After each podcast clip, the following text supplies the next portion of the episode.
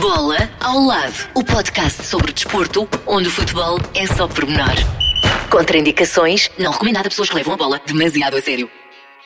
Olá, sejam bem-vindos a mais um episódio. Esta semana sem Paulo Alexandre Santos, mas ele regressa já no próximo episódio. Este podcast não esquecemos as várias modalidades, por isso vamos falar mais à frente de surf, ténis, atletismo, até porque aproximam-se os Jogos Olímpicos. Agora vamos recuar 30 anos no tempo para recordar a chamada geração de ouro do futebol português. Foi em 1991 que Portugal revalidou o título mundial sub-20. Na altura, uma verdadeira geração de ouro levou o futebol português ao topo. Emílio Peixe foi eleito o melhor jogador da competição e por isso junta-se agora à conversa. Emílio, como recorda esse 30 de junho de 1991? Olho de uma forma muito, muito nostálgica, devido ao, ao grande ambiente que se viveu nesse dia, eh, quer dentro, quer fora do estádio, mas sobretudo pelo grande património que consegui, que foi eh, um conjunto de, de amigos eh, que ao longo de muito tempo mantivemos uma relação de grande cumplicidade, no fundo éramos como família, e portanto eu acho que isso é, são as tais coisas e as mais importantes que, que se leva para o resto da vida. É a amizade, o respeito e a relação entre todos nós. E é também esse o segredo desta geração de ouro, não é? Essa ligação entre todos. Sim, é, é uma das, das razões pelo facto de nos termos mostrado tão, tão fortes na altura e termos conseguido o bicampeonato do mundo. Mas uh, a alicerçar a isso, refiro também a competência do nosso líder, dos nossos líderes, da equipa técnica, e também a competência de cada um de nós que permitiu realmente conseguirmos esse feito fantástico. Esse feito no dia 30 de junho de 91, como falámos há pouco, no Estádio da Luz estavam quase 130 mil pessoas. Como é que se viveu esse dia com tanta gente nas bancadas? Imagino que a parte do hino também tenha sido qualquer coisa, não é? Foi, foi, é e será sempre, pelo menos para mim, porque ainda hoje, como treinador, uh, me emociono quando, quando ouço o hino. Mas uh, a grande imagem que eu tenho de, de um estádio repleto com, com milhares e milhares de gente uh, foi realmente não, não, não conseguirmos falar uh, num espaço de 2, 3 metros, não conseguíamos ouvir uh, o colega a falar connosco. E, e, a imagem de um estádio completamente repleto, com muitos milhares de pessoas, foi, foi realmente impactante, pelo menos para mim, e é a imagem que eu, que eu levo para, para o resto da vida. Uhum. Já falou aqui da amizade que existia entre todos nessa, nessa seleção. Uh, tem alguma história caricata ou curiosa desses, desses tempos? Como é que era o ambiente no balneário? Olha, nós temos muitas histórias das quais não podemos, obviamente, contar. as que pode. Mas, mas as que posso. Uh, inventávamos sempre algo para fazer. Uh, procurávamos, porque não havia uh, internet na altura e não havia forma de nos ocupar, e procurávamos sempre solicitar ao nosso treinador, ao professor Carlos Queiroz, uma horinha ou duas para podermos ir uh, ao, ao, Loucuras, à discoteca Loucuras, que, ficava ali na, na, zona do Rato, ou então irmos dar uma volta a Cascais. Uh, no fundo, o que queríamos era estar ocupados e, e estar fora do hotel, uh, visto que a nossa idade assim, assim o, o, era desejável né, na altura, porque não havia nenhuma distração. e havia algumas histórias, houve algumas histórias engraçadas, como uh, o assalto a uma, a uma, a uma refrigeração, uma máquina de gelados que havia num hotel. Uh, percebemos que a máquina estava aberta e quando uh, a cozinha fechou do hotel, uh, fomos lá experimentar tirar um. Num dia tirámos seis, no outro dia tirámos doze. depois no último dia tirámos, tirámos os gelados da arca e a arca ficou vazia. E, hum, e realmente uh, criou-se ali um ambiente muito mau na altura. O treinador chamou-nos a todos e, e, queria saber quem é que tinha sido. E, e, nós, como grupo muito forte e muito unido, dissemos que tínhamos sido todos. E, não, tinham sido uns três ou quatro. uh, dissemos que tínhamos sido todos e, para ir embora, ou íamos todos, ou nem ninguém. E foi também uma forma de mostrarmos ao selecionador tínhamos um grupo muito unido e muito forte. Uhum. O, o, selecionador Carlos Queiroz, que também teve aqui uma uh, importância muito grande, não é? Nesta conquista do bicampeonato uh, mundial. Ele cultivou aqui muito a mentalidade vencedora, não é? Sim, e sobretudo uma, uma, uma relação treinador-jogador complet, completamente diferente daquela que se, que se promovia nos clubes na altura. Uh, era uma relação muito próxima, de muito respeito, mas muito próxima onde sentíamos que se houvesse necessidade de desabafar qualquer tema da, da nossa vida privada, uh, seria claramente aprofundado e, e, ele tentaria resolver da melhor forma e deu-nos sempre a, a, a sensação que, que era um, um pai desportivo, digamos assim. E, portanto, não só a personalidade forte que ele tem, mas, sobretudo, a sensibilidade que ele tem, ou que ele teve e demonstrou para com todos nós, uh, foi realmente uma, um fator decisivo para nós crescermos enquanto desportistas e, sobretudo, enquanto seres humanos. E também o pensamento técnico dele eh, era um pouco à frente da altura, não é assim? Sim, sim, sim, sim. O, os métodos de trabalho do professor Carlos Queiroz estavam um pouco uh, para lá daquilo que era a realidade dos clubes, o que era perfeitamente normal, porque o professor era um, um curioso e como viajava muito pelo mundo fora, procurava atualizar-se e procurava desenvolver as ideias que, que, tinha sobre, sobre o treino, sobre o jogo e, e daí a grande, a grande competência e a grande qualidade que, que desenvolveu e demonstrou ao longo desses anos. Passando agora para os clubes que representou o Emílio, eh, passou pelo Sporting, Porto, Benfica e, e, outros, mas estes três grandes, como é que é passar por eh, clubes que são rivais entre si? Como é que foi esse percurso?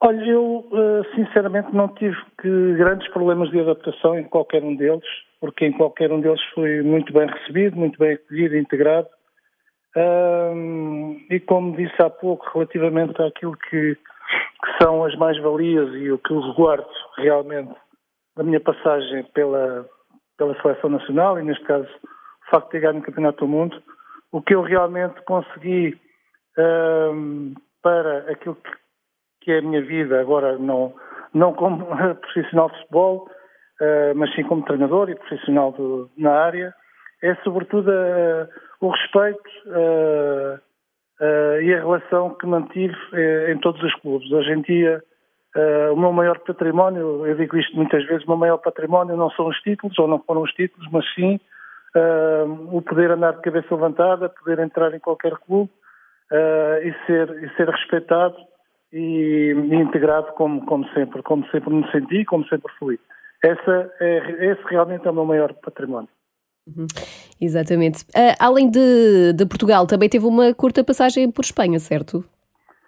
Sim, por Sevilha. Foram seis, sete meses. Uh, foi, como primeira experiência, não foi muito, muito positiva no plano esportivo, até porque quando cheguei ao Sevilha tinha, tinha sido operado uh, a uma lesão grave, ainda em Lisboa, ainda como jogador de Sporting, no final da época.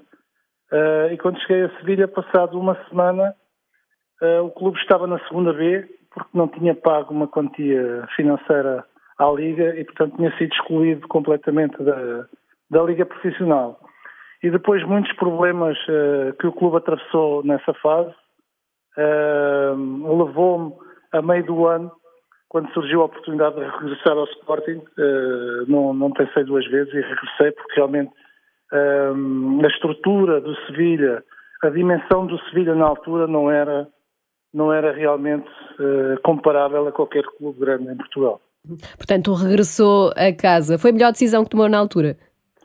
Foi. Uh, voltaria a fazer o mesmo. Se bem que durante a minha carreira desportiva, além de ter tido algumas lesões que, que condicionaram meu, uma, a minha evolução, o meu desenvolvimento enquanto profissional, tomei algumas decisões também que uh, não foram as mais acertadas para o, para o tempo em que foram uh, feitas, mas uh, essa seria, seria uma das, das decisões que eu, que, eu, que eu tomaria novamente, que era regressar a casa, regressar a um clube que, que me formou enquanto esportista, enquanto homem, e pelo qual tenho, tenho um grande apreço e vou levá-lo para o resto da minha vida. Uhum. E que decisões é que hum, não teria tomado se pudesse voltar atrás?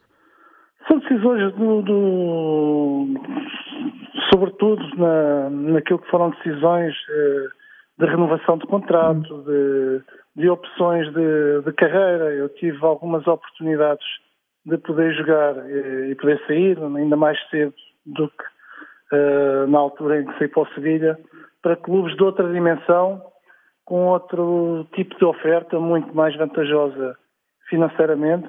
E não o quis porque sempre fui muito agarrado uh, ao meu espaço, à minha família, ao meu clube, que na altura era o Sporting.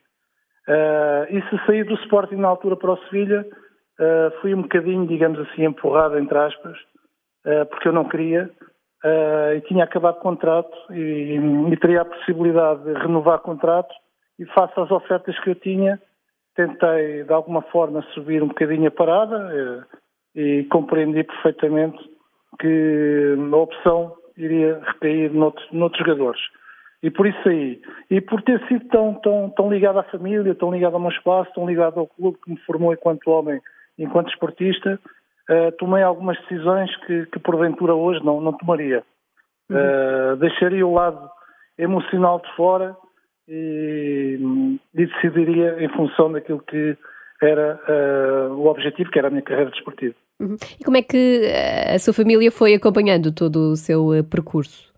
Ah, sempre muito, muito perto, uh, sem, sem, sem, sem interferir em nada, porque eu venho de uma família muito, muito humilde e trabalhadora, que, não, que, não, que vem de um, de um meio uh, completamente diferentes, portanto, sempre acompanharam uh, os meus jogos enquanto jovem jogador, sempre estiveram perto, sempre uh, me ajudaram, sobretudo os meus pais e, e os meus padrinhos, mas nunca interferiram em nada. E depois no futebol profissional continuaram, continuaram a acompanhar de perto aquilo que foi toda a minha carreira. Uhum. Atualmente é treinador, já há alguns anos, mas agora lidera a seleção de sub-18. Eh, como é que 19. é? 19, desculpa. 19 que não houve devido à pandemia. Sim, sim, exatamente. Eh, como é que hum, é formar jovens eh, talentos?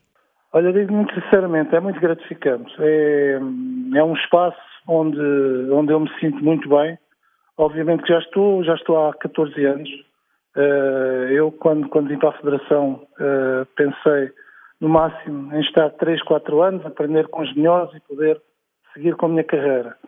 Uh, tenho mantido cá porque realmente é um espaço, é um espaço que, eu, que, eu, que eu adoro, que eu gosto, e poder ter a oportunidade de, de desenvolver jogadores com, com, com, com, a qualidade que, que nós temos hoje em dia na nossa seleção A, poder ter participado diretamente no desenvolvimento deles é, é muito gratificante.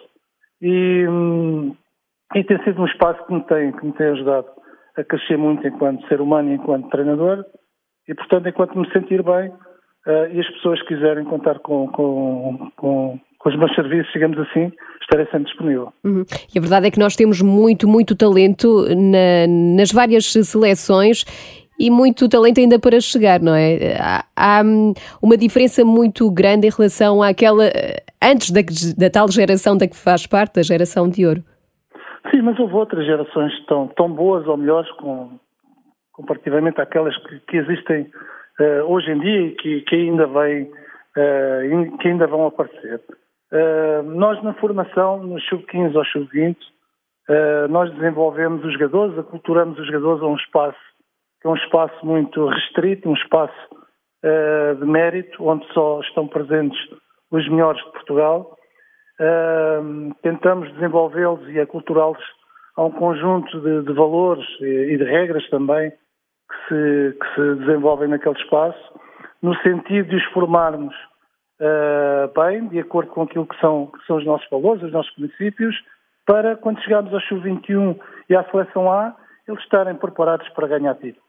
Aí sim, no Sub-21 e nos AS, é que são o espaço para ganhar títulos. Cá em baixo, temos que os formar para quando chegarem lá aos Sub-21 e aos AS, poderem uh, discutir, digamos assim, competições e poderem ganhar.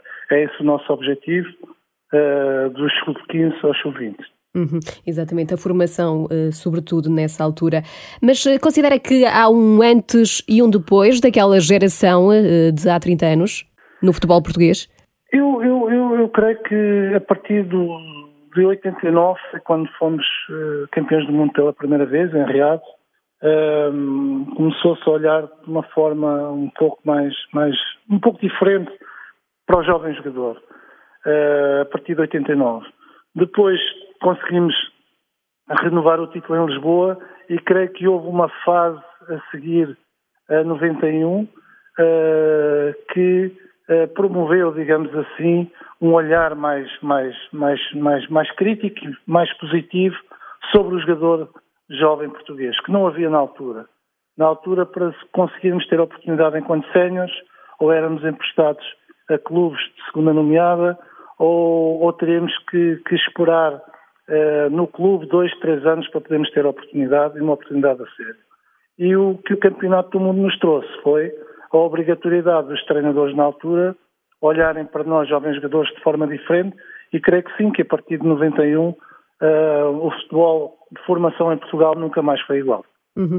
Para terminarmos aqui a nossa conversa e voltando ao início da mesma conversa, uh, o que é que o Emílio Peixe de hoje diria ao Emílio Peixe que um, a 30 de junho de 91 conquistou o, o título mundial?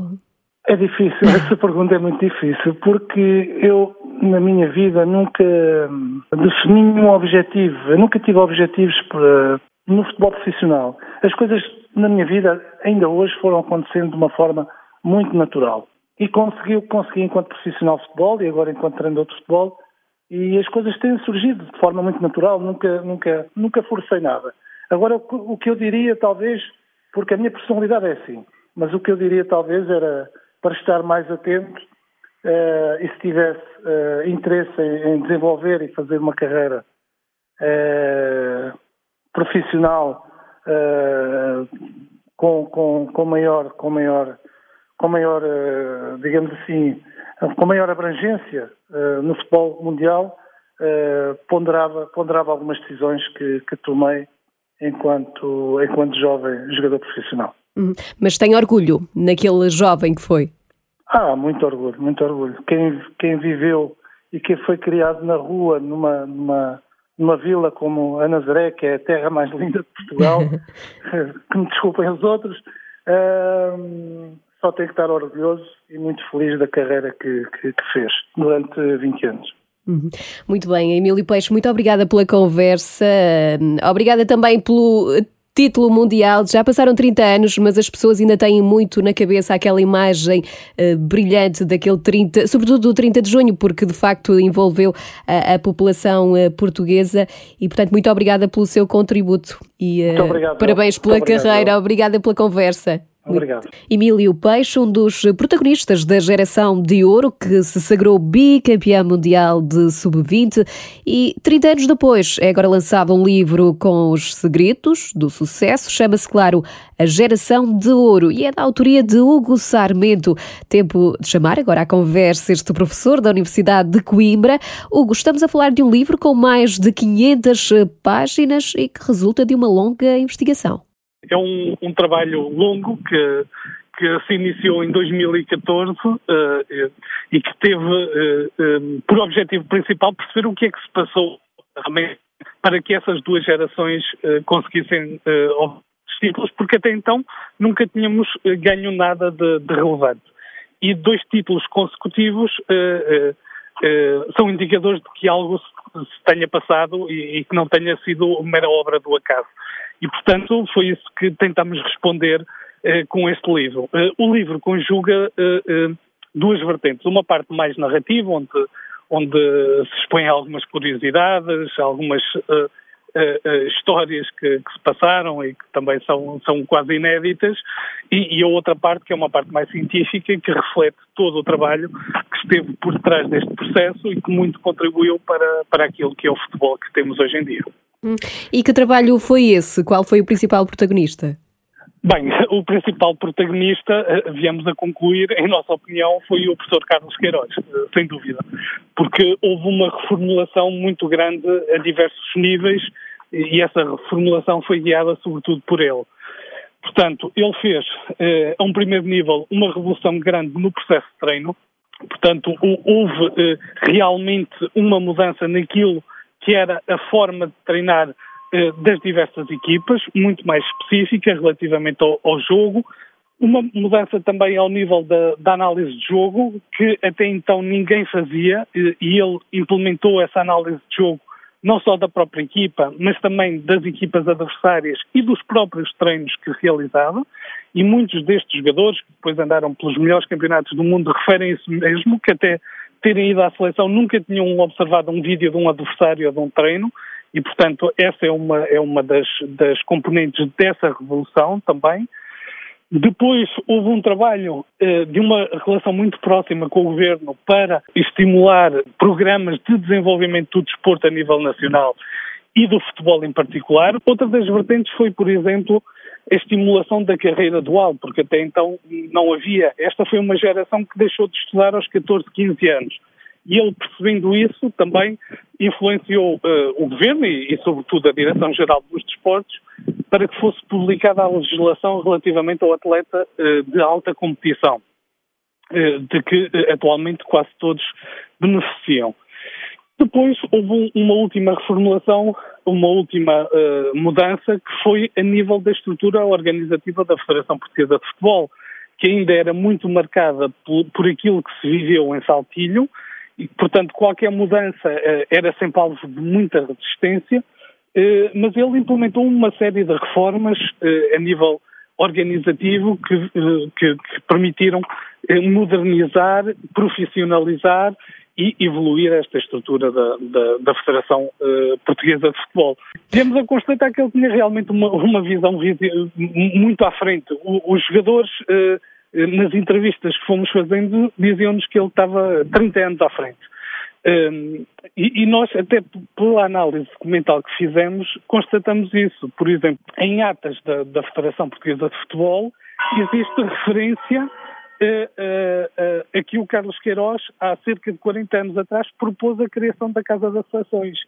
A Casa das Seleções foi, foi construída em 2016, finalizada em 2016, portanto, mas ele já tinha proposto isso 30 anos antes, mais de 30 anos antes. Portanto, tinha uma visão muito à frente de, do tempo e conseguiu também ir quebrando algumas uh, barreiras e resistências que me falava há pouco. Uh, e além disso, e muito importante, cultivou a tal mentalidade vencedora, não é?